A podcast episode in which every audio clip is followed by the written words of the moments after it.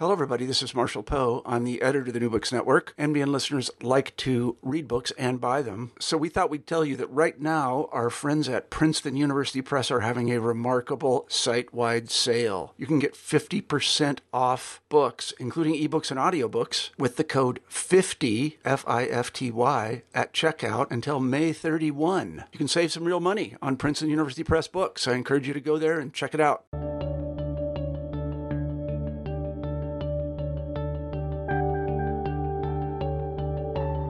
Welcome to this episode of New Books in History, a channel on the New Books Network. I'm your host, Michael G. Vann of Sacramento State University, but you can call me Mike. Today's guest is John Roosa, an associate professor of history at the University of British Columbia.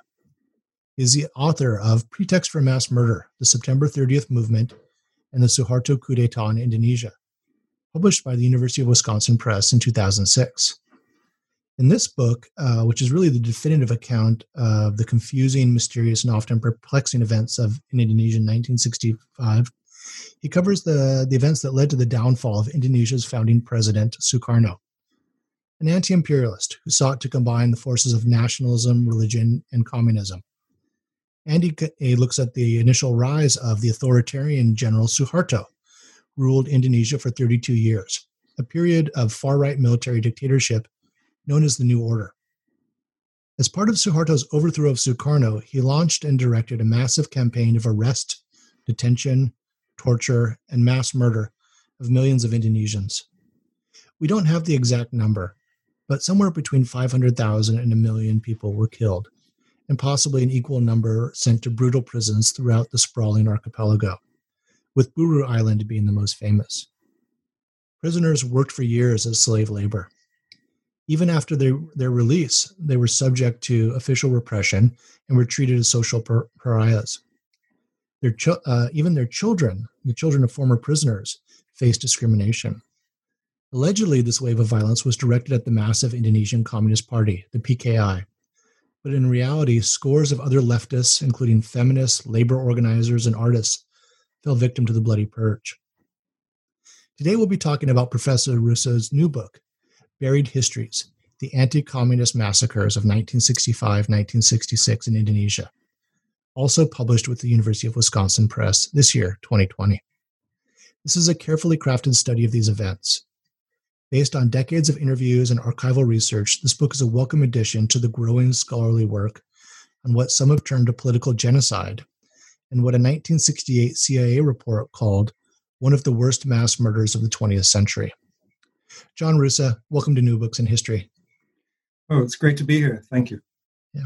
So um, I just have to say, for for me personally, it's a real honor to have you on the podcast. Not only because I've been following your work for years and, and think very highly of it, but also just on a personal note, uh, my discovery as a teenager in Honolulu of the history of Indonesia in 1965 is what inspired me to become a historian. And as an undergrad, I wrote my senior thesis on the massacres. Now, as my career unfolded, I wound up spending some 25 years reaching, researching colonial Vietnam. But now I'm returning to Cold War Southeast Asia. And I'm I, I delighted. I'm not sure if delighted is the right word, but I'm very, very happy that the, the historiography of 1965 is finally really starting to mature. And this book is an important contribution to that. Um, so let me start by asking you how you came to be a, uh, a specialist in this period of Indonesia 1965 and really what is one of the, the darkest periods in Indonesian history.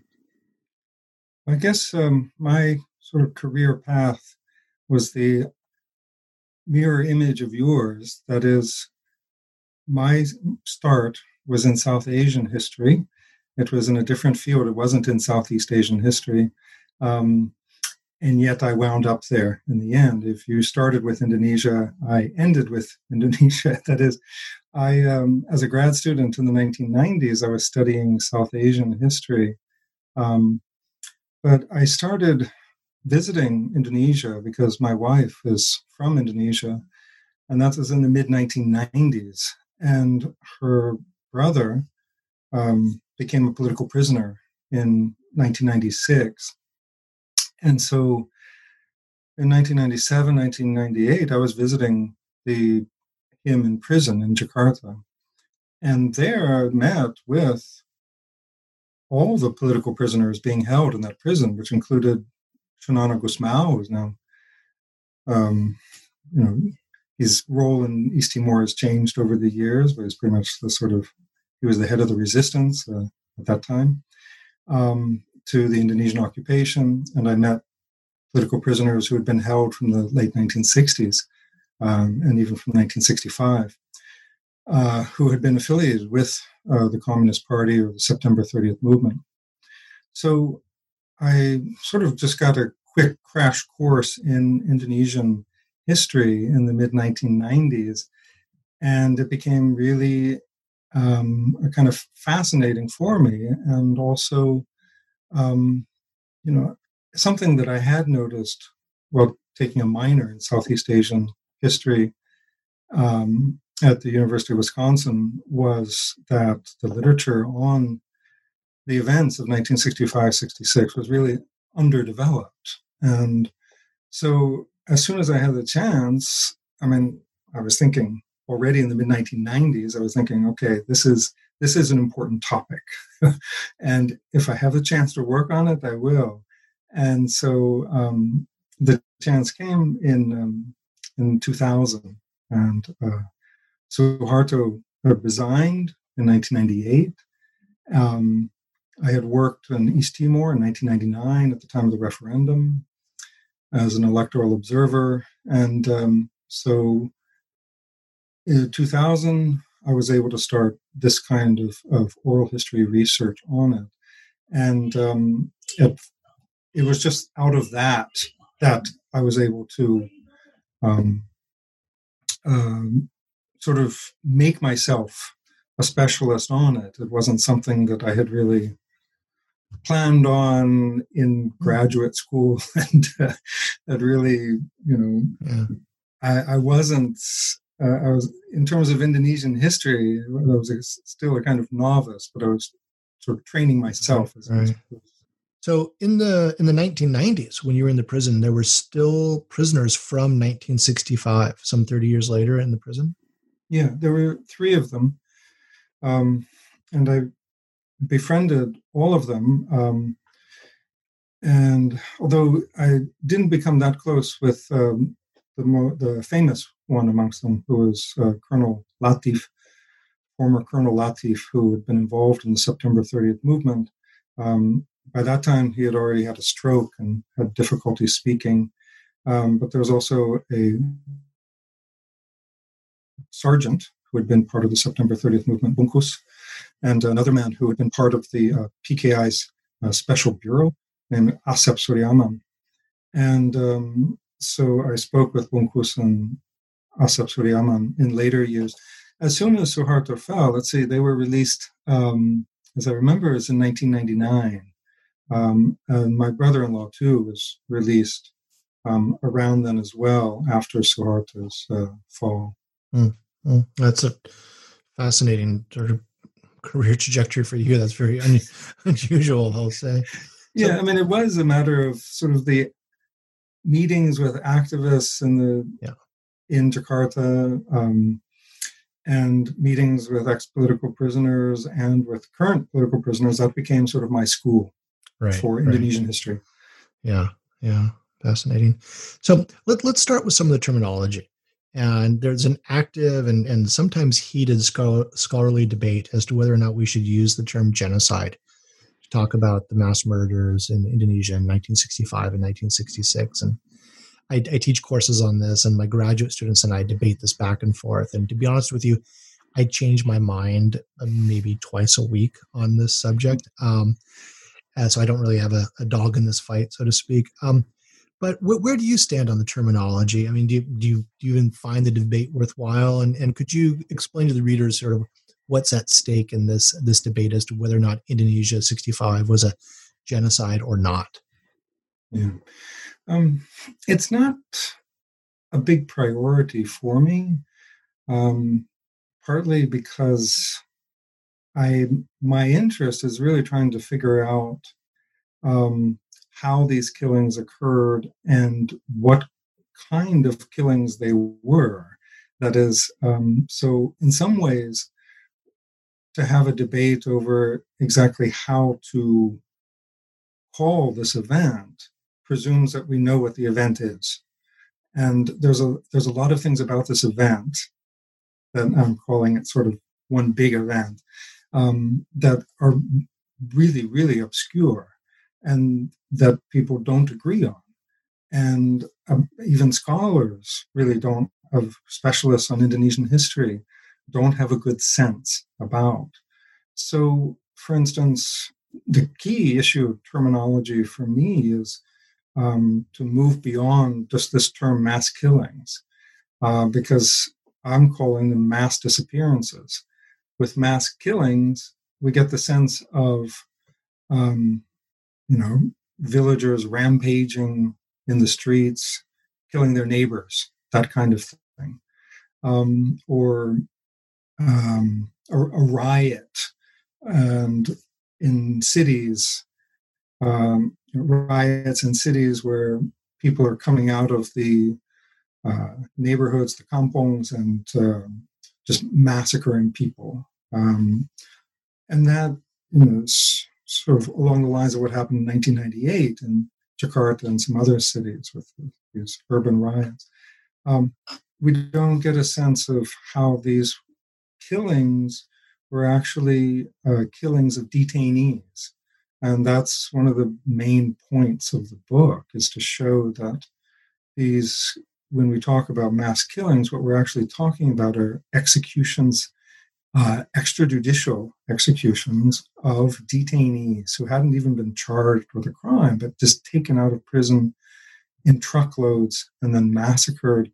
And then their families were never told what happened to them and um, and the public usually was not informed as well. So, I mean, it wasn't completely secret. It was what I call an open secret, but still, this was, um, you know, a, a largely secret operation, such that there was great confusion about who was killing or, or sort of who was killing whom, who were the victims, what happened to the to the victims uh, where the graves were, where the bodies were, and so forth. So that that's sort of my concern in the book, and ultimately, I think you can call it a genocide, even if it doesn't strictly follow the UN definition. Again, so it depends on how you define genocide, really, um, and you you know it can be a political genocide, a politicide. Um, I mean, I'm not too concerned about it. What I am concerned is that we we do integrate the this event that happened in Indonesia with the a global history of genocide, mass atrocity, whatever you want to call it, so that we're not just sort of saying, oh, well, this isn't a genocide, so we don't have to compare it to the Armenian genocide or any other genocide in history. We'll just this is something uniquely Indonesian, and it was kind of inscrutable, and people just did it because well, that's Indonesia is some sort of undeveloped uh, country that this is where violence is normal or something. Yeah i mean there's a lot of sort of orientalist mythology around uh, 65 66 which um you which i think you touch on several times in the book. I mean the you know this idea of oh well you know indonesians just go amok and it's something you know in the you know i'm, using scare quotes here but some darkness in the malay soul or something yeah know, yeah that and um not treating the perpetrators as rational actors. Yeah yeah, and and, and not looking at the victims, not understanding what the victims too were were thinking about at the time, how they were strategizing, how they understood their situation, and so if you um, you know take away all of this these accretions of uh, upon the Orientalist lens upon on Indonesia um, as possible to see. Indonesia is very much you know fitting into patterns that exist uh, everywhere else in times of of mass violence or um, mass atrocities. Yeah, yeah, Your your work uh, makes this case sound much more like the Khmer Rouge than other representations of Indonesian violence that I'd seen before. Um, mm. Especially this idea of you know killing detainees. I mean, that's very much like the violence uh, uh, and the executions uh, centered around Tuol Sleng, the um, the hmm. Khmer Rouge uh, genocide or a torture center that was what's now the Genocide Museum. Mm-hmm. Um, so, as I mentioned before, and as you mentioned, you know, there was for decades there was relatively little scholarly work on um, uh, 1965, and now there's a series of you know really excellent books. Um, yours, um, Geoffrey Robinson's book, Annie Pohlman, Kate McGregor, and Doug Kammen, Vincent Hearman, Ariel Heryanto, and Jess Melvin um, from scholars. In addition to that, there's a recent book by the journalist Vincent Bevins, and the the films. I mean, they're really incredible films by Joshua Oppenheimer, the, the Act of Killing and the Look of Silence, and also a, a film that's probably less well known by Robert Lemelson, Forty Years of Silence. Um, so just in, in the past, I don't know, eight, really eight years, ten years, um, there's been this sort of flourishing of all this work. And so why is this happening now, 40, 50 years after the events in question, and why didn't it happen sooner? Well, I think all of these works are really based upon um, research that has only begun after 1998. So it's just been a kind of accumulation of material as um, scholars who are able to devote more time to it and uh, interview more people from the time, uncover documents here and there. Um, so, in a sense, this book is overdue. I had planned it to come out a long time ago. Um, uh, some of the interviews go back 20 years, um, and but it was it was very difficult to write about disappearances that were meant not to be known. I mean, these these um, my earlier book was about an event that was um, that was, as you said, mysterious, the September 30th movement. Uh, but still, there was it was sort of one particular event, and much about it was known, and there was there's a fairly large number of people who had written on it and had opinions on it, and um, so it was a little bit more manageable actually to write about that. But with the this book is about the killings that happened after that.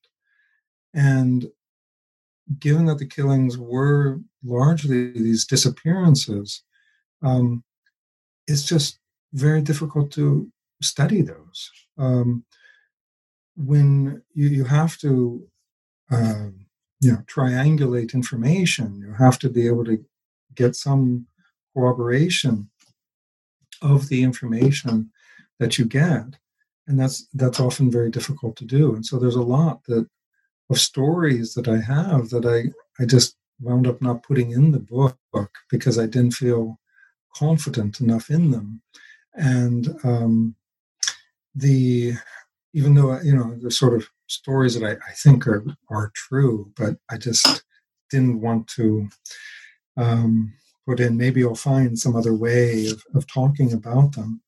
Um, but think about you know how these disappearances occurred, where uh, there are people being held in prison, hundreds or thousands of people being held in a prison, and then they're called one night, um, you know, 40, 50 people, and put onto a truck, and then taken out massacred in kind of remote place, uh, put in a mass grave. There's very few witnesses left to tell the story. And sometimes, you know, we only get a stray witness, somebody who happened to be in the truck uh, to help out with the digging of the grave, or um, a local person who had been involved in digging the grave um, or some a prisoner who happened to escape. That's actually in um, the Look of Silence. One of the people who talks about the killings is somebody who, who managed to duck out uh, as the prisoners were being marched to the um, execution site. And so it the perpetrators haven't been forthcoming in saying this is what we did. And Joshua's Oppenheimer's films are you know, one of the first places where you we see the perpetrators talk about saying this is what we did. Um, but in many other parts of Indonesia, you won't find perpetrators willing to be so open about saying, yes, we, we received batches of prisoners and this is where we killed them. Mm-hmm. Um, and so, and even in that in his films, you'll notice there's a lot of perpetrators who are pulling back and saying, no, no, no, this isn't, a, we can't talk about this, or um, so, or the family members denying it. Um, so, disappearances by their very nature are meant to defy historical investigation. You know, and since Suharto stayed in power for 32 years, we're talking about events that occurred so long ago that it's it's really difficult to get reliable information about them. Right. So, so can you tell us a bit more about your research methodology under these circumstances? I mean, the, the archives are, to say the least, more than a little difficult to to gain access to. Although you do have some archival um, uh, work in here, and uh, it's mostly oral testimonies, uh, some of which are very, very powerful. Um, so, what what kind of archival work can be done, and um, and and also how do you do oral histories in this setting um, yeah. that is that is so fraught? Yeah, um, well, I could speak for a long time on this, so I'm trying to figure out how to say something succinct. Um, I guess I'll just describe what what uh, I did, and um, First, I, I, worked with a team of Indonesian researchers, and um, these were peers of mine, um, as well as uh, some younger people who um, had been involved in working with the victims of uh, the 1998 riots in Jakarta. So, um, it wasn't really my research. That is, it was a collective project. And having that many people involved was really crucial because, uh, you know, for instance, one of the researchers lived in a kampong in Jakarta. And uh, we started by interviewing his uncle, who was a uh, former political prisoner. And he, he didn't know exactly what happened with his uncle. And it was just in the course of the interviewing that he learned a lot about how his uncle had become a political prisoner. Uh, we interviewed a fellow selling herbal drinks in front of the cinema who had been a politi- former political prisoner. Um, we interviewed uh, a fellow in the neighborhood who was uh, making fried, selling fried bananas from a cart. He had been a former political prisoner, and so it was sort of just beginning with relatives and friends and acquaintances of the people who were part of this research team. There were about 10 of us. Um, uh, our friends. Um, I, I had known ex political prisoners um, from the first time I'd come to Indonesia, actually. Um, I met Pramoedya Ananta Toer in 1995. And um, so I, yeah, who was a, a well known Indonesian writer. And um, so there were other political prisoners, the ones I had met in, in the prison, in Cipinang prison, that were being held up until 1998 or 9. So um, part of it was kind of a snowball effect. And, you know, we would ask these people, okay, what to do. And at this time in 2000, 2001, 2002, it was pretty open because the state was in such flux. it was the the political elite were really confused about what to do after Suharto had resigned, and there were these mass riots, and there was a lot of effort for, for political reform, and there were new journals starting up and newspapers starting up all the time, and there was a lot of ferment. And um, at the same time, there were victims' organizations coming up. That is, people who had been political prisoners were really coming out for the first time as well and forming their own organizations. and debating about what they wanted and uh, get, getting into quite a lot of disagreements as well as to what the their agenda should be. So we were able to take advantage of that as well by contacting these people who were willing to self-identify as victims and come forward to the public. And pretty much in every city and small town in Java and Bali and Sumatra, there were at least a few people like this who are willing to sort of come forward um, uh, in, and appear in public and say, I'm a former political prisoner. Um, my rights have been violated. I would like to speak. So there was, it was sort of the right time to do it as well. And, um, but it wasn't the case where we could just come out and advertise openly and say, we're looking for prisoners, former political prisoners to interview. um, and the nature of the research was such that it had to be have low profile still even though it was kind of more open situation there were still some uh, concerns about um, the security um, and so we took a lot of precautions there to ensure uh, that the um, material would be anonymous and that the, we would use pseudonyms and for, for people who did not want to have their names to be public.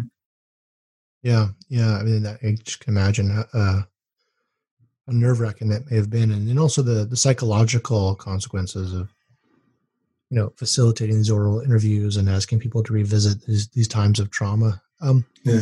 So you know, I've I've heard some really interesting stories about um, uh, the chances, uh, chance events people have had in the archives. Um, I think it's Jess Melvin in Aceh who they they accidentally gave her sort of the dossier with all the uh, that, that laid everything out, and um, um, I think we have a friend in common, Bonnie uh, Triyana, uh, Historia magazine, who as an undergraduate uh, went into the military archives in Semarang and just kind of talked his way into letting them see the secret documents. In the book, you mentioned that there's um, uh, uh were they possibly misfiled dossiers from Bali, or mm. um, well, I think um, what you're referring to is um, a collection that the National Archives has yeah, opened up. Yeah. That was from um, a military organization called KOTI, and um, Komando Operasi Tertinggi that existed at that time. And um, KOTI, it turned out, became kind of a clearinghouse for documents that had been seized from PKA offices and the homes of, of various uh, PKI leaders. And so I got the uh, the Excel spreadsheet with the list of the documents, and some of them are, you know, like a book by Lenin. they would they would grab all kinds of stuff, but it showed that they were they were confiscating or looting, stealing all of these um, personal documents as well of um, the the prisoners, and so it's all quite unethical. Um, there was a man in Bali whose home was raided by a mob, and um, they stole all of his uh, personal documents that were in the home. And uh, they've some of those um, appear in the archive, and there's personal correspondence with his daughter and so forth. And so there was that that I was able to access. Um, I, I interviewed many of the members of his family in, in Bali and many of his acquaintances. He was a well known person prior to 1965, uh, prior to his execution uh, in late 1965. So um, there were these sort of chance stray documents in the archives, but in general, there's there's very little from the archives that that has come in come to light. Mm-hmm. So the, the book is really organized into two parts. There's uh, the first three chapters, which are on the um, the struggle for hegemony between the army and the PKI, uh, the army's ca- uh, propaganda campaign, and the use of torture. Then there are four case studies um, with a chapter on Solo or Surakarta, chap- two chapters on Bali, and a chapter on Sumatra. So, why did you choose to organize the book in this way? Mm. Well, um, the first part, in the first part, I wanted to try to get at the subjectivity of the perpetrators, and I wanted to get at this problem of how these people could interpret what was going on around them as a war, because um, that's the the usual rendering amongst the perpetrators of what was happening. They were saying this was a time of war. Um, we were about to be killed. That this was self-defense. Um, that they would have killed us if they had the chance. That's the this sort of common line, kind of universal line. And I wanted to make a claim about the truth of what happened on this score to say that it was not a war and that the, the PKI was not engaged in a revolt. And that the very fact that so many of them could be killed was precisely due to the fact that they were not engaged in a revolt, um, that they were loyal to the state, that when they were arrested, they went to prison. They thought that they would be, you know, released soon enough. That uh, they did not. They they felt that they had done nothing wrong, and they were surprised to find that they were grabbed from prison and executed in such large numbers. And so that was, um, you know, it's not a war when you're killing prisoners. That's that's just not a war. And so I wanted to really um, go against this existing narrative that is so prevalent, um, not just in Indonesia, but outside of Indonesia as well, that this was some kind of war or political conflict, uh, two sides going against each other, and you know one side happened to win, and that's this is this is this is inexcusable, right? You, you, the killing of prisoners is one of these absolutes that uh, you know if it happened, you know, as a kind of rare occurrence, within the general campaign of repression against the PKI, okay, you know, there might be some, but this was systematic.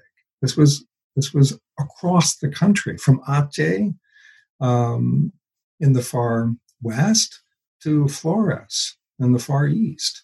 I mean, and the patterns are fairly similar too. This was, um, you know, that that people who did not have to be killed uh, were being killed and it's it's there's no way to justify it. This was an atrocity. I mean that's sort of one of the main points uh, of the book. And so the question there though is how the perpetrators could interpret it as a time of war when everything out when everything in their sort of everything they see is telling them it's not. But you know they're but so the this propaganda which is circulating within the army itself and not just in the public, but the stories that are being told um, within um, the army um, and then being retailed in the newspapers to the public. Um, that is that has an effect of helping to convince people that no, this is this really is a war. That even if you don't see it, it's there. Maybe you just it's not in your immediate environment. But this is a national level thing. The PKI is in the revolt. So I think it's important to, um, you know, it's the sort of general knowledge among scholars is that this was propaganda. Um, I'm not saying anything fundamentally new, but I am trying to show just how absurd this propaganda was, how mistaken it was, but that also it helped to have this effect that it, it, it was sort of lubrication for the killing machine to get perpetrators to see, to, to think that um, the PKI was engaged in a revolt, that this was a war, and they had to be on a war footing. It somewhat reminds me of today, where, you know, peaceful demonstrators in the streets in the United States now um, are being in, it, seen by some officials in Washington as terrorists, uh, as people who need to be suppressed with troops. Tom Cotton has called for the military to be come out. Trump was as well. The defense secretary said this is a battle space. It's not a battle space. these are these are peaceful protesters in the streets, and but this jump then from kind of a civil politics to war is what is interesting, and that's what I wanted to get at in chapters two and three. Yeah, no, and and and you know, having we're, we're recording this. Um, these are COVID times, so I've lost all sense of date. But we're recording this June eighth, and so I was reading this uh, last week as all the events were happening, and uh, the you know the absolute insanity of the president talking about this Antifa boogeyman, and uh, you know coming the president coming out against anti-fascists and, and which is just a, a, loose collection of various leftist activists, which I would consider myself part of. Reading this book in that context uh, led to a few sleepless nights, and uh, the parallels today were just um, you know they're, they're, terrifying. So so let's get into the chapters. So the um the, the first chapter. Uh, you describe the conflicts between the PKI, the Indonesian Communist Party, and the army. And um, I really like the way that you theorized it. You, you describe it as a Gramscian struggle for hegemony. Can you can you quickly explain this to us and expand upon this? Yeah, I'll try. Um, I guess a key point that I wanted to make there in the opening chapter, in chapter one, was about the importance of guided democracy from 1959 to 1965. We're sort of setting, setting the stage for a conflict between the PKI and the army. If you looked at Indonesia in 1959, you would not have predicted that sort of political conflict in six years would just be a kind of binary conflict between the PKI and the army. So there's a lot that's going on in guided democracy. Um, for the PKI, it becomes a really large organization. That is, up until 1959, um, yeah, it's, it's, a it was the fourth largest party about in central Java. It was the largest, um, but in a lot of areas of Indonesia, it wasn't that powerful. Um, it didn't seem like this sort of massive political force uh, that it did in 1965. So there's a big growth of the PKI during this period. Um, and then there's a um, greater penetration of the army into the civil society at the same time. The army creates what it calls a territorial command. And I put this in the first chapter and appears in the last chapter as well. And it's a kind of big theme of the book because it's something that's, it's, I don't know how unique it is, but it's pretty unusual to have an army organized like the Indonesian army where it has active duty personnel serving as a kind of supra police force within the society. Um, so, and it still exists today. And there's no signs that it's going to be removed either.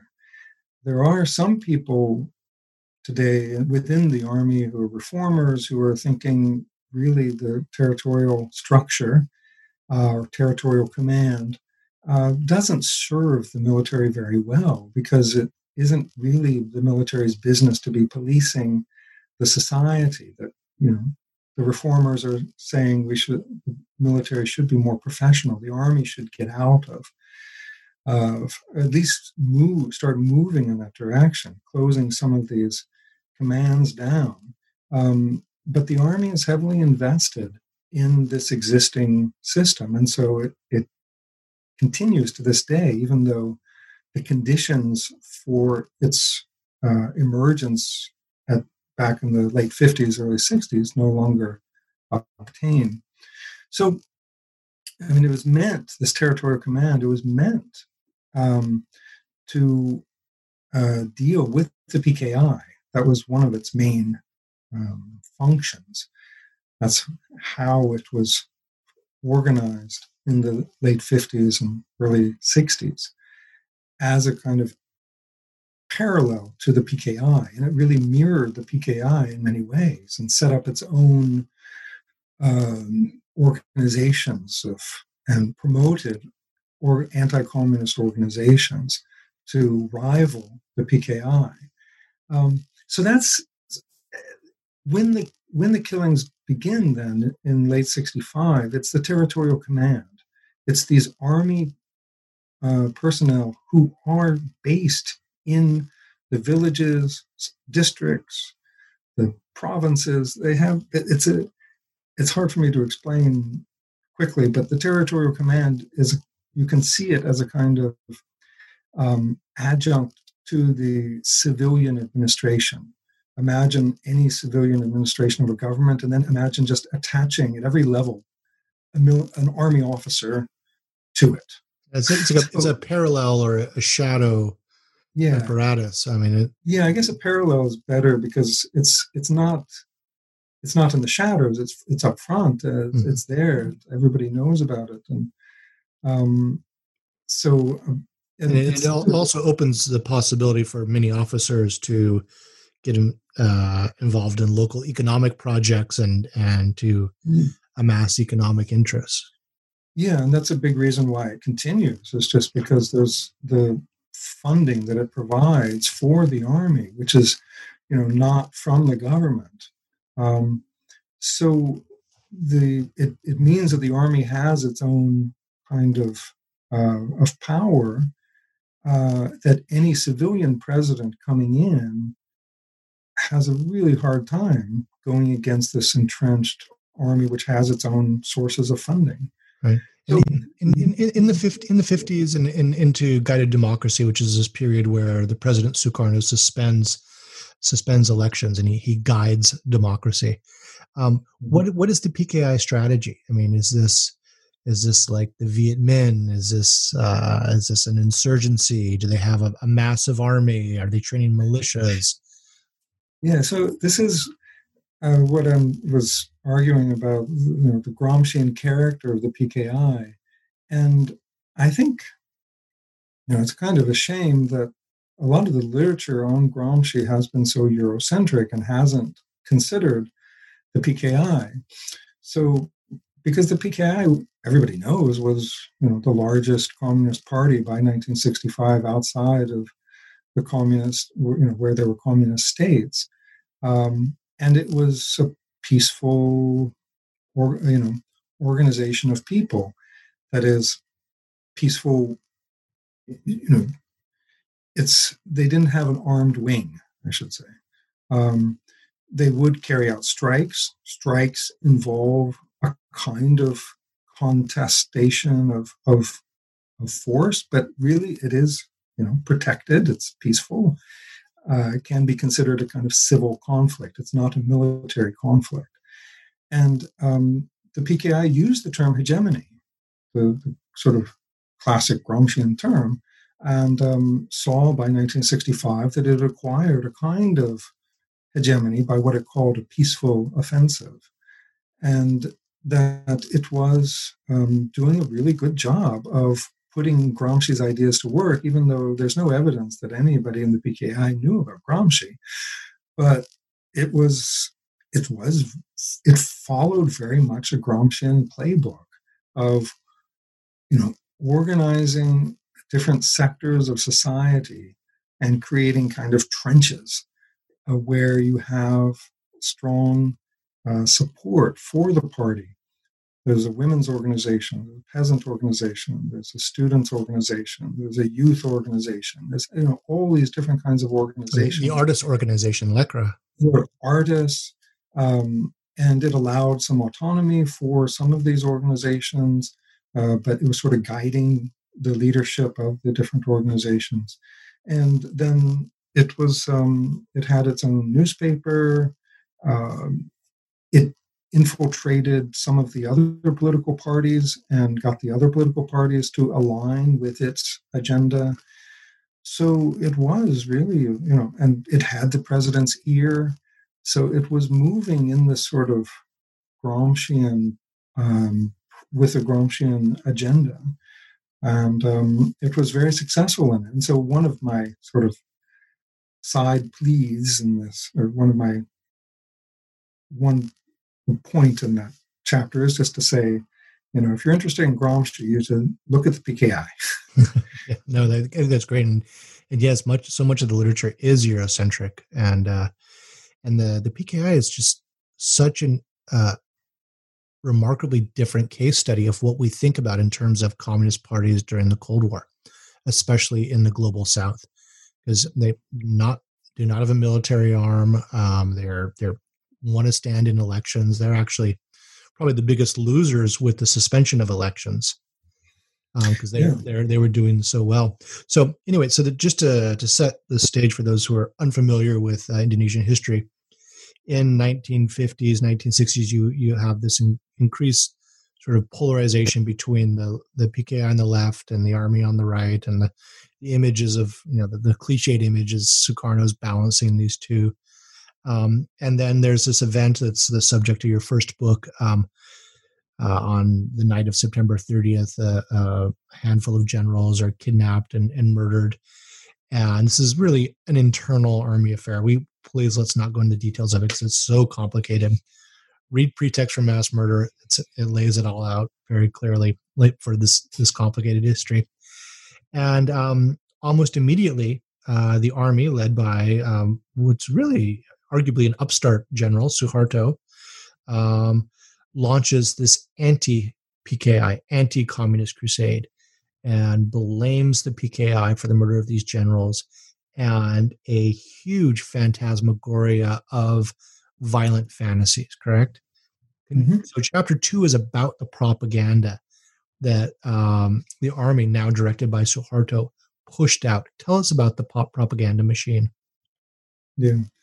So, yeah, I thought I needed to spell it out in some detail um, because the um, it, it's often sometimes difficult to believe the kinds of stories that that they were telling in the in the media. You know, I have to sort of um, I read through the two army newspapers day by day, and um, I cite uh, a lot of the articles just to create this this picture. I want people to be able to see in some depth this the picture of this propaganda um, and just how crazy it was um, and how mendacious it was as well.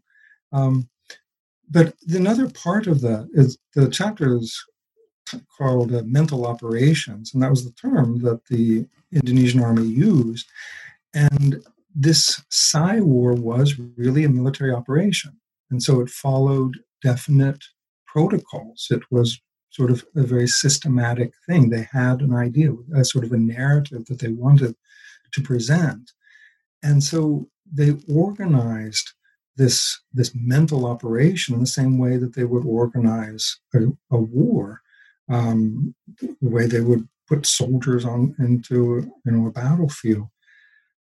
So the army had total control over the media, and then it created this perception that everybody in the PKI had been part of the September 30th movement, um, was engaged in a revolt, and that they they were evil and they presented a mortal threat to all non-communists. And so all of a sudden, people who were your your next door neighbor who you had always gone along with, all of a sudden they became the sort of um, uh, rabid animal, which is a term that a U.S. official used for protesters recently. um, that is, the, dehumanization was very quick, and so you can imagine this happening in any state where the army is able to gain this position of having total control over the media and total control over the state, such that there's very there's very little countervailing force to to that operation. So, it, one of the um, aspects of the army propaganda that really stood out to me was the gender component and the vilification of women associated with the Communist Party uh, and the Gerwani movement. And get, importantly, Gerwani is this women's organization that's actually not directly tied to the PKI. They're really more fellow travelers. Um, why, why was the gender aspect of this so important, and, and why did, why was there this concerted campaign to vilify these women? Yeah, well, I think uh, Saskia Wieringa has written um, insightfully about this, so I won't say much, but on on this particular uh, score, but the um, I think what's important to note is that it was a way of saying to the Indonesian public, look, the PKI has upended our our patriarchal norms. It's a way of getting all the men in the country uh, to see the PKI as being um, a threat to their own power. Um, so it becomes not just sort of a threat to the state, the PKI is not just a political threat to the, the state, but um, really it's a it's a threat to um, the patriarchal order. And you know the absurd thing was that uh, were largely sort of middle class, lower middle class. It's hard to you know give a clear cut class description of of Indonesia at the time, but they were sort of educated women who were engaged in uh, anti illiteracy campaigns and who were actually talking a lot about how to be a good wife. Um, they, they, they weren't at all. Um, you know, there wasn't even a hint of the kind of um, behavior that the army was alleging. Um, so of course, it's just that's just absurd. And the PKI also, as a as a party, had a reputation for being um, against womenizing. That was a problem, and that and people got kicked out of the party for that. Uh, there was a very prominent um, artist, one of the best painters in ever in Indonesia, uh, who was kicked out of the party because he uh, left his wife and um, started living with a, another woman, and um, that was that was against the rules, and it was it was clearly against. That was one thing that that party leaders would be investigated on. They were kind of a puritanical party in that regard. they did not tolerate, you know, flagrant kinds of um, of uh, you know um, what was called womanizing yeah. And, it, and, it's so shocking because if you go to uh, see the the National Ideology Monument, the Monument Pancasila in uh, Lubang Buaya, the, uh, the, the museum that commemorates this, the the image of PKI women is as sexually loose. Their hair is down. Their the, in in the this very famous statue, one one of them literally has her butt sort of coming out of the screen or out of the the the, the bas relief, and there's another that has her her top is very low. Is completely at odds with what actually was the sort of uh, the cultural bearing of these individuals. Yeah, so that was part of the mental operations, yes. and, and those images were like central, right at the center of that monument of the bas relief. Yeah, and, and and the monument's still there. It's still there to this day, and is is um, you know, it it, it, it well, it's a sacred national ideology monument. It is it is above reproach. You may not criticize this. Uh. So, chapter three, um, which for me personally was the most difficult chapter to read, you discuss you discuss the systematic use of torture, and you make an argument. I think many scholars of the Khmer Rouge in Cambodia will find actually quite valuable. Um, when they try to make sense of the Kafka-esque transcripts from the Tuol Sleng uh, genocide uh, torture and, and, interrogations. Um, and if, if I st- understand it right, you you hold that the the torturers, the army torturers, were trying to create put put their dark fantasy into reality to make this to make their lies real by forcing people under torture to admit to these uh, these absurd claims. Can you can you speak on this and and yeah. what, how how you're not what what you add to the sort of history of torture? Yeah. So when we were um, conducting oral interviews with former political prisoners, um, the standard story was that at some point after their capture, it wasn't really official arrest, but maybe we can call it arrest. But after their capture or arrest, they would be interrogated, and the interrogation, you know, was premised on the idea that um, the PKI was in, engaged in a war, that it was was engaged in a rebellion, an armed rebellion, and therefore everybody had to be interrogated so that the army would know where the enemy was, where the guns were, what the what their plans were, um, and so they would um, interrogate every single uh, person that they detained, and torture was standard operating procedure. It wasn't used on every single person, but it was standard operating procedure.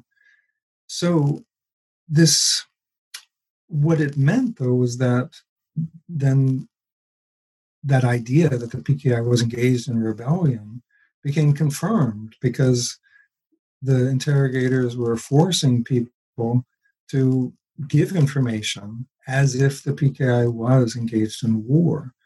So I look at torture not as an extraction of information, but as an imposition of information. And so I think that you know we usually hear you know critiques of torture along the lines of well it doesn't work um, it doesn't but that's premised on the idea that it's not a good way of extracting information but actually it's a very good way of imposing information and of getting the story that of, of, of confirming the kind of of narrative that you have to understand what's going on in the world. And uh, one of the sort of theoretical points in the chapter is a you know critique of Elaine Scarry's work on on torture, which is actually I, I think very highly of. But um, and I think it, it has a lot of uh, validity. But torture is is she thinks is just about um, getting sort of revenge or or having the power to inflict pain upon the enemy, somebody construed as the enemy, um, as compensatory uh, violence, um, compensating for the lack of state power um, that had occurred outside the torture room. But um, and and she treats the verbal exchange as not that important as the whatever information the information is just a kind of excuse to inflict pain. Um, but in this case the indonesian army took the information from the torture chambers and circulated it and said here's proof. Here's proof that the pki is engaged in a revolt.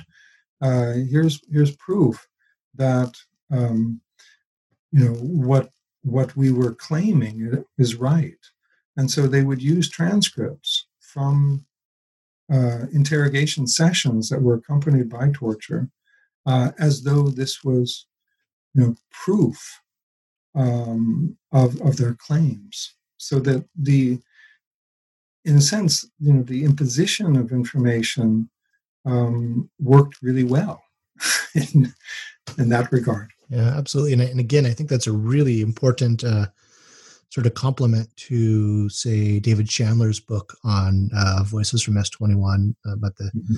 The Cambodian uh, torture center, and and he's sort of perplexed in the book. He's sort of perplexed, like, why would they do this? They they they know this is all nonsense, yet they were forcing these people to say this nonsense. But it's again, it's to it's to create this narrative that they're trying to um, there yeah. to create this narrative.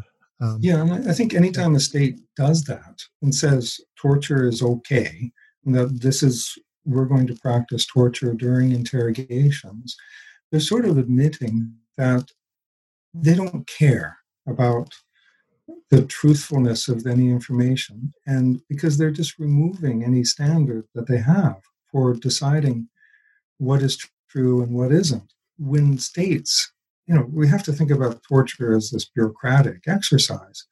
And you can see it in the Tuol Sleng um, case as well, the S21 case as well in Cambodia, that um, it, it creates this feedback loop, a self confirming feedback loop, where even if the state officials at the start said, well, we don't really know if this is true or not, they keep getting reports saying, yes, the KGB is sabotaging rice production or something. You know?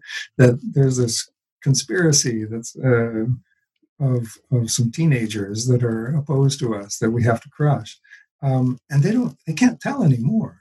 And this is you know what's true or not. But any of these interrogation reports are kind of worthless in terms of trying to understand what's true or, or false. And so um, they they they sort of it's it the torture creates this self-confirming feedback loop i guess right yeah so the, the next uh, four chapters are your, your case studies uh, you look at um, uh, Surakarta, also known as Solo, two chapters on Bali, and then a chapter on sort of greater Greater Sumatra. Um, what, f- first off, with Solo, uh, why did you pick Surakarta as a case study? What what's significant about um, uh, Solo and Central Java? Yeah, well, um, I should say that within Solo, there was um, a really good organization of victims that was doing a lot of work after 1998. And um, my colleagues and I really enjoyed um, working with them, getting to know them, talking with them, and we were able to organize um, not just individual interviews, but also a kind of a one day gathering of about 60 former political prisoners who then had a kind of community discussion um, about the events that happened in the city. And could, there were all kinds of um, different stories that came up there, and people could, um, at that meeting, um, uh, sort of correct one another or complement one another to complement the information, add more information, confirm various st- parts of the story. So, um, our interviewing in uh, Solo um, became uh, sort of fairly uh, rich. And but that's also because up until 1965, Solo and the area around it was really the most important base for the PKI. That is, there were districts there where um, you know, the, the mayor, the mayor of Solo was pro PKI, um, and then the what are called the Bupatis, um, um, are PKI members. A lot of members of the government, or officials in the government, who were uh, PKI supporters or PKI members.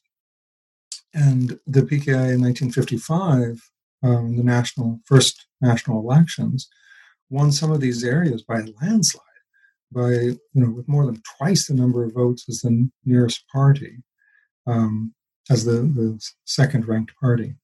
So this was um, where there were a lot of people who had who supported the PKI. And So one of the aims of that chapter was also to was to indicate how the PKI became popular. That um, um, it really was a kind of central Javanese uh, phenomenon. The center of gravity for the party was in, in Central Java. And so later, when we look at Sumatra, we see how there are these links back to to, Java, to Central Java. Um, so it was the kind of area where being a communist was just considered normal. It wasn't like some strange fringe party at all. It wasn't, you know, this was really well integrated into the society. And so the question is how could the PKI defeat? How could the PKI be, how could its members, a sort of Gramscian struggle for hegemony, have been so successful? And it's a question that I don't think the literature has really addressed all that well. And my book isn't, you know, sort of the final answer by any means on it. There's a lot more that could be said on this issue. But I did want to indicate something about, uh, and this is, is a kind of a question that every political activist will have, is to think, well, how? How could the party allow this to happen? Um, what was the party thinking at the time? And so trying to show how people within the party in a place where the party was at its strongest, where Aidit, the head of the party, actually fled after the failure of the September 30th movement and was hiding in the area around Solo. Um, that the communists there just had no inkling that this was going to happen. They were taken by surprise. Um, and another there's another aim in the chapter there. I'm sorry, the the chapter is probably too tries to do too much, but there's a big section there on the September 30th movement in Solo, and it's really it's you kind of need to read pretext just to appreciate the significance of that of that section. Um, but there's a critique there of the Cornell paper, which was the sort of for Indonesianists the, the sort of famous um, um, essay written by Ben Anderson and Ruth McVey that said that really the September 30th movement was a movement of Central Javanese military officers that the PKI really didn't know anything about. And so I'm showing from the view of a pro PKI military officer, an army officer who was involved in the September 30th movement in Solo, um, that it really was coming out of the PKI Special Bureau. That the PKI Special Bureau was was getting them to do these things, and they didn't understand, and that's sort of why the movement failed so well, so spectacularly. So there's a section there that's actually kind of confirming what I was arguing in pretext for mass murder. So that's okay. all right. that chapter. But that that uh, the surprise and that the that this, that this that they would be slaughtered was unimaginable to the rank and file PKI members was just so such a powerful uh, uh, assessment finding from your from your case study of Solo. Um, so you've got two chapters on Bali, and you do a number of things there. And the in the first one, you look at sort of the general pattern of disappearances in particular. In the second chapter, you focus on a on a massacre. And one of the things that really stood out for me in these two chapters um, was that you argue for uh, adding a new category to sort of the the trini- the genocide trinity of victim, perpetrator, and witness. You talk about the importance of resistors, and you find these examples in Bali. Could you say something about that? Yeah. So there were um, the, the governor of Bali, as well as the army commander within the territorial structure that covered Bali, the Kodam that was based in Bali, um, these two officials were supporting Sukarno. And Sukarno was trying to prevent the mass killings from happening. And he was telling everybody who would listen to him not to kill, not to have this, this allow the kind of killing that, that Suharto's group was organizing. So there was a duality within, within the state at the time. And so the pro Sukarno officials were not following um, the um, um, sort of encouragement from Suharto's group in Jakarta to carry out mass killings. Um, so they wind up being overthrown. That is, um, well, the governor is is removed in early December, and then the army commander is just bypassed and the Jakarta Army High Command, the general staff of Suharto comes to Bali, and then they introduce troops from Jakarta and organize the slaughter with the Korem, which is one step below the, the Kodam. And so the newspaper that was publishing in Bali at the time covered this fairly well. And they're publishing a lot of the information from the army saying, okay, this is how this operation should go. This is who we should target. Uh, this is how we should proceed. Um, without saying we're going to kill anyone, but it's always, you know, crush the uh, the PKI and the September 30th movement. So there were these people who were resisting, and it went down to the village level. So in Bali, um, there were the village heads who were also trying to say, trying to prevent uh, the killing, and um, there were in one village that I studied. Um, not only did the village head try to prevent the, you know, he he sheltered um, some of the PKI members or supporters within the village um, in his own compound. Um, when the army later came to the village and said, "Here's you know about a dozen detainees that we want you to kill and dispose of," he said, "No, I'm not going to do it. We've already done killing. We've had enough." So there were these kinds of ways that people within the government could uh, resist. Yep. And then in the your last case study on Sumatra, um, you're looking primarily at southern and sort of southeastern Sumatra. Um, you talk about how the massacres were really an assault on the unions, and um, this is an often neglected aspect of the history of 1965. So, could you say a bit more about how Suharto's bloodletting was a war on organized labor? Yeah, uh, thanks for that question because I do think this is an important point. That is, we often look at these events as just a political matter between the PKI and the army, um, and PKI and various anti-communist parties. Um, the PKI, as it existed in, in 1965, um, was is part of that Gramscian uh, struggle for hegemony, had um, really taken control over a lot of the uh, big unions. And so the Railway Workers Union, the Oil Workers Union, um, and there was also a Plantation Workers Union, were all affiliated to the PKI. And the army had been involved in the years before 1965 uh, in helping sort of plantation owners, factory owners, and managers um, undermine the PKI. So uh, in October 1965, they just started rounding up all of these union activists who had been pretty powerful before them.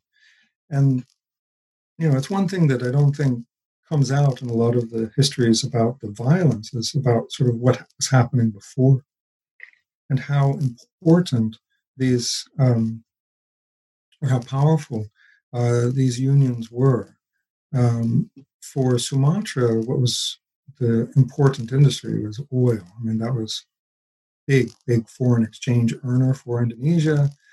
And that was, you know, Caltex was there. A lot of um, multinational Shell was there. Multinational oil companies were there, and they were facing oil workers' unions who really had a sense of power deriving from their participation in the national struggle for independence.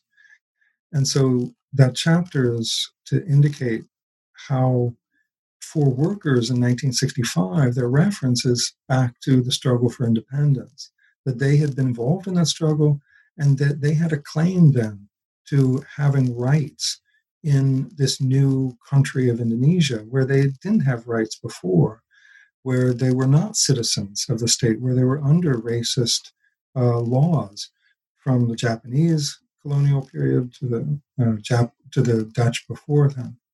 So this was a kind of, you know, a, a sense amongst workers in the 1950s and 60s that they were really coming into their own for once.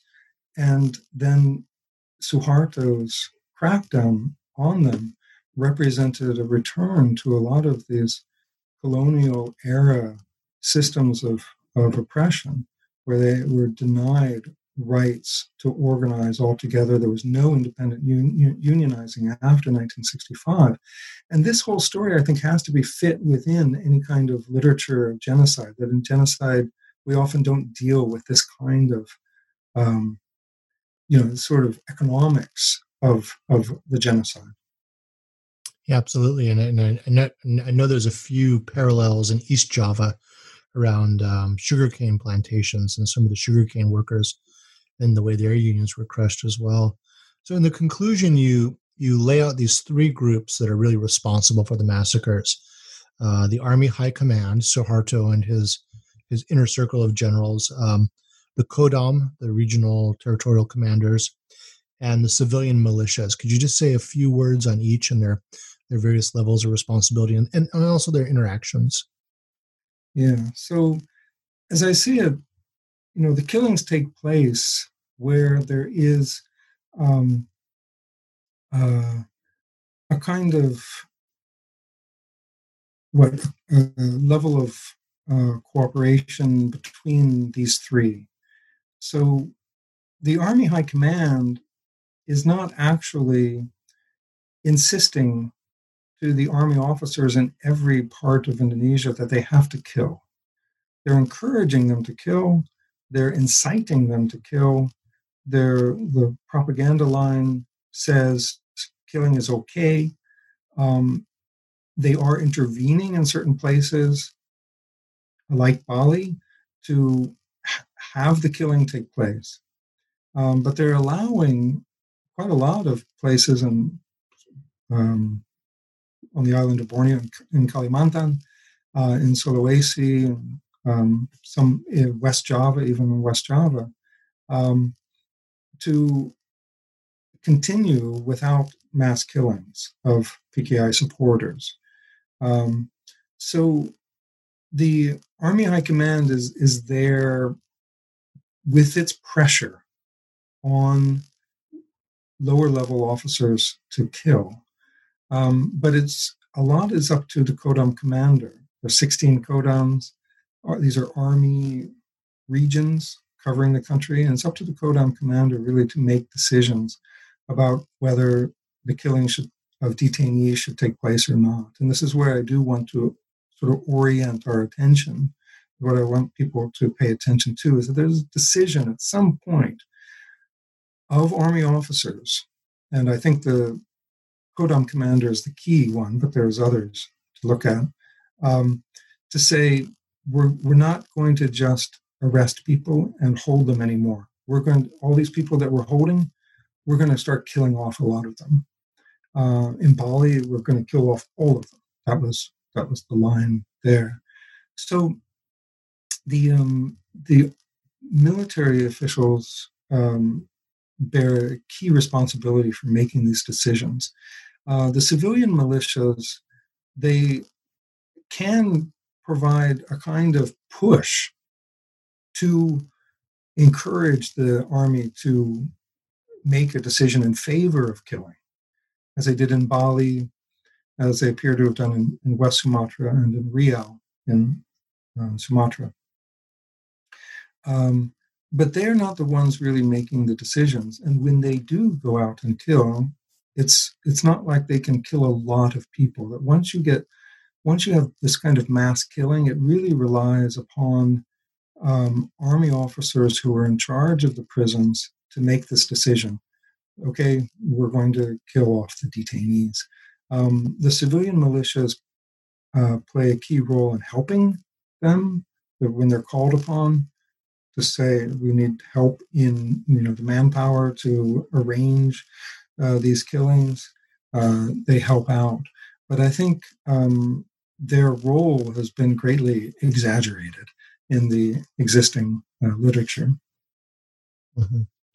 In, in this final section you have on afterlives, you talk about the uh, the various attempts to revise the Suharto era narrative of 65 and the, and the killings. Um, what uh, uh, the Indonesian scholar Joseph uh, Djakababa calls the uh, Lubang Buaya narrative.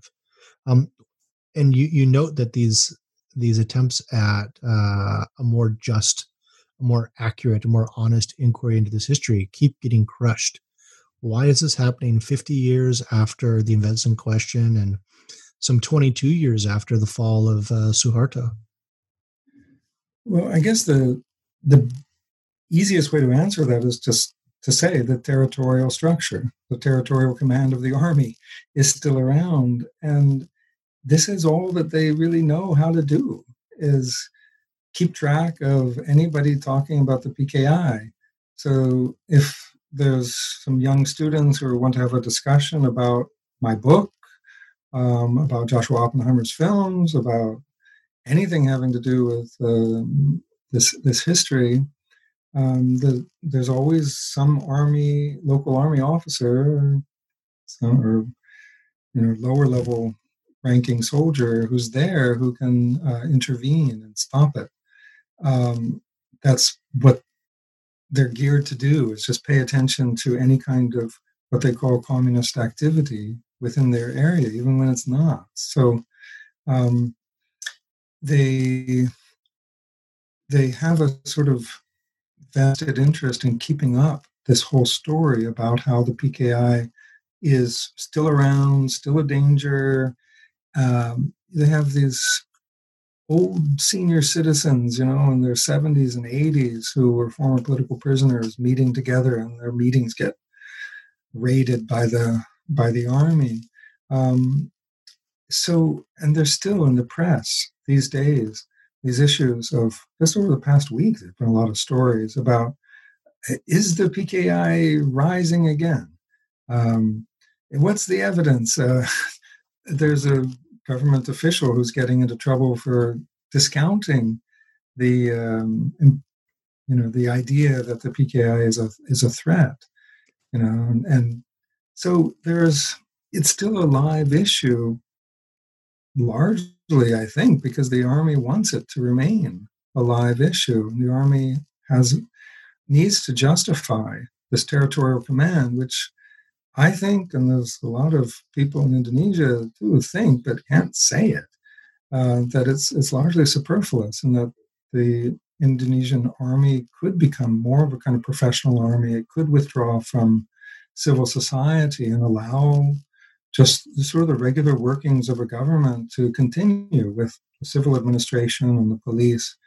Um, that they don't really need to be there, but they sort of have to justify um, their, their presence uh, in this name. Just this past week, um, the president, uh, Jokowi, said, or one of his officials, his justice minister, said that um, he might issue an apology to the PKI. And this was something that Jokowi had been thinking about before, but he was sabotaged back in 2016. And that's one of the key issues in that final chapter, Afterlives, is how he was sabotaged and how he just sort of gave up on it. And I guess now that he's talking about this apology, he's feeling a bit more confident about his power now, that he figures he can get away with this. Even though it's it's all kind of ridiculous to talk about an apology to the PKI. The PKI doesn't exist anymore. And it's it's it's an apology to everybody who was a victim of disappearances. I mean, I think that's the key issue. That there has to be some acknowledgement in Indonesia of the disappearances. And you know, this book is actually meant largely for an Indonesian audience because it will have many more readers in Indonesia than it has elsewhere. And so there are, um, you know, particular arguments that I'm, I've crafted in a way to, um, because I'm thinking about an Indonesian audience. I'm not just thinking about an audience of fellow scholars, but this is going to become a kind of public property in Indonesia. So, and in doing so, I've also tried to think about the emotional impact of the book. So, unlike pretext, this book I think has more of a kind of um, an affective side to it, and meaning a kind of an emotional side to it, where I was trying to be pretty conscious about getting people to feel the horror of what happened, not just so to appreciate it analytically and not just to say it, say that it's a horror, but through the personal stories that were presented to get people to feel this this really was um, uh, a tragedy and that this this is something that um, we can't just talk about in sort of political science terms, or I should say, you know, sort of conventional political science terms of PKI and the army and so forth. But um, I didn't want to be melodramatic about it or present it as purely just isolated cases of this individual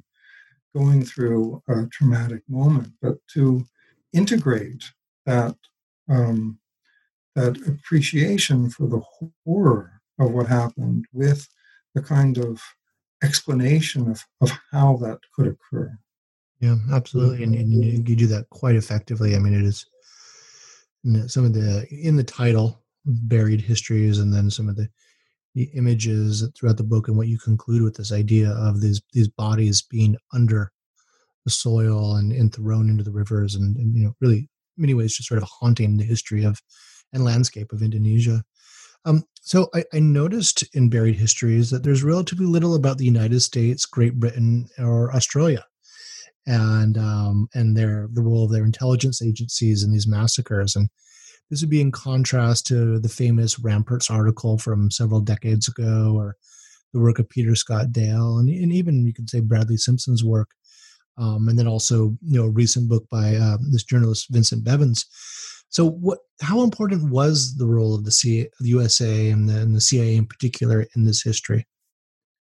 Yeah, of course, it's very important, and I didn't write about it just because I thought that others have already written about it, and um, I was already doing quite a lot in the book as it was, and so. Um, but there is something I, I think I I wish I had put in the book. I didn't quite know how to put it, but um, how you know one way in talking about the U.S. the role of the United States. Um, I think a lot of times we, we sort of get the impression that the U.S. is ordering Suharto or the army to do things, and I think the while the Indonesian army officers knew that this is what the US wanted. Um, they didn't do it just because the US was telling them to do it. They did it because they wanted to um, prove to the US that they deserved this money. That is, they were trying to serve the US for their own interest in creating this new regime and they, for this new regime that they were set up, led, being led by Suharto and the army, um, they, need, they needed foreign aid and foreign investment. So I mentioned a little bit of this in the earlier book on pretext, but um, there is a kind of element of they're committing the killings uh, as a as a way of sending a signal to the U.S. That is one of the reasons why the killing which is, is so unnecessary, so gratuitous.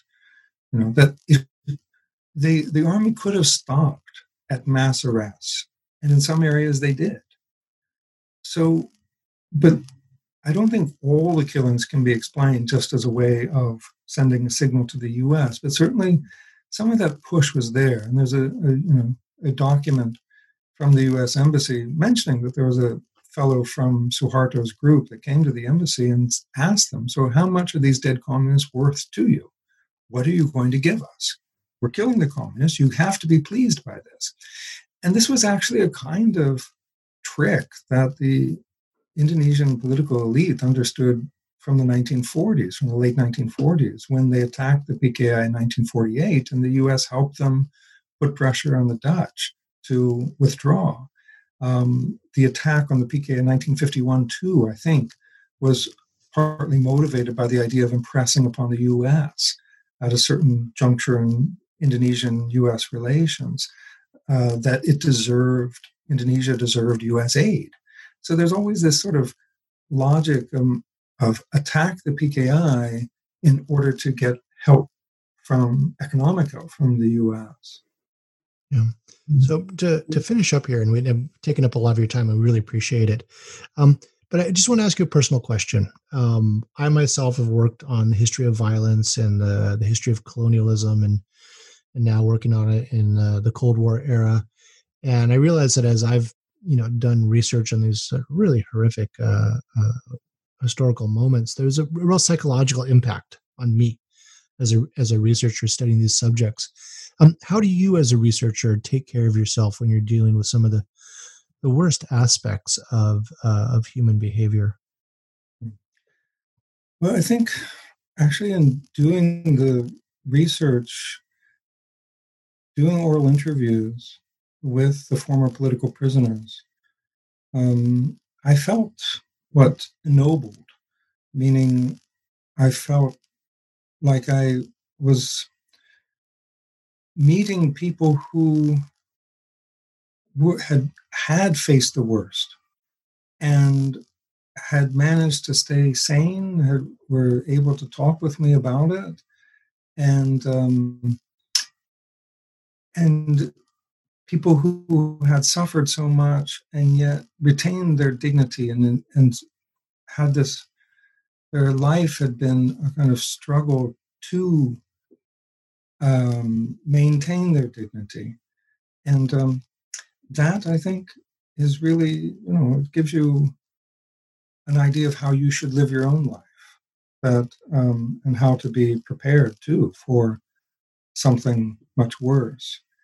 Um, so I felt like I um, learned a lot, not just about sort of facts of history or particular stories about what happened in the past too, but um, about um, how to cope um, with these kinds of, of um, terrible experiences. And the um, the other thing is, I really do. Well, I put it this way: I didn't plan on spending this much time on this research. and so um, right now, I do feel like doing something else.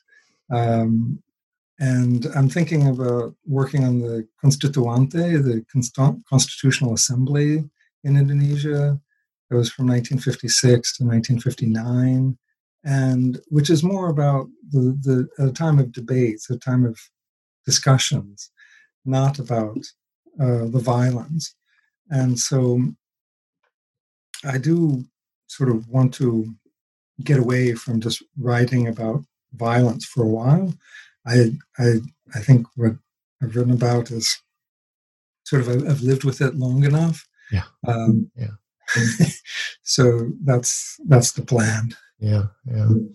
Um, well, we look forward to seeing that work. I'm sure that will be fascinating and crank out that book. We'll get you back on the podcast. But, um, before we let you go, um, could you suggest two books for the listeners that um, re- related to the subject as thematically or geographically with Indonesia that you strongly recommend?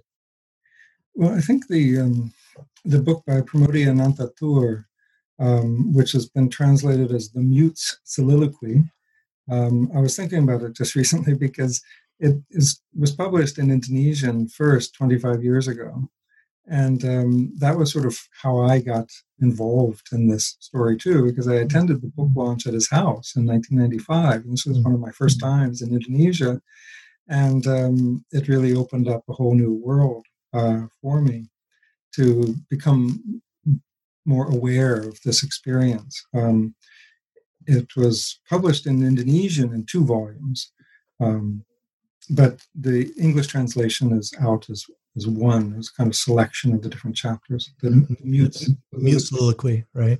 And then um, I think the new book by Vincent Bevins, The Jakarta Method, is also important, especially as a kind of, um, uh, if read in combination with buried histories, to provide more of that um, international uh, context as well as uh, the, the uh, sort of international role of the United States in promoting um, the actions of the Indonesian army as worthy of emulation by other armies around the world as a kind of permanent solution to um, communism. Yeah, and and as luck would have it, uh, on Wednesday I'll be interviewing uh, Vincent Bevins uh, about the Jakarta method for this very podcast. So, podcast listeners, stay tuned. so, John, thank you so much for your time. I really appreciate it. Well, thank you for having me. It's been yeah. very nice. And congratulations on a, on a really important book. So, this thank has you. been a conversation with John Roosa of the University of British Columbia about his book Buried Histories The Anti Communist Massacres of 1965 1966 in Indonesia, published by the University of Wisconsin Press in 2020. I'm Michael G. Vann of Sacramento State University, and this has been an episode of New Books in History, a channel on the New Books Network. Thank you for listening.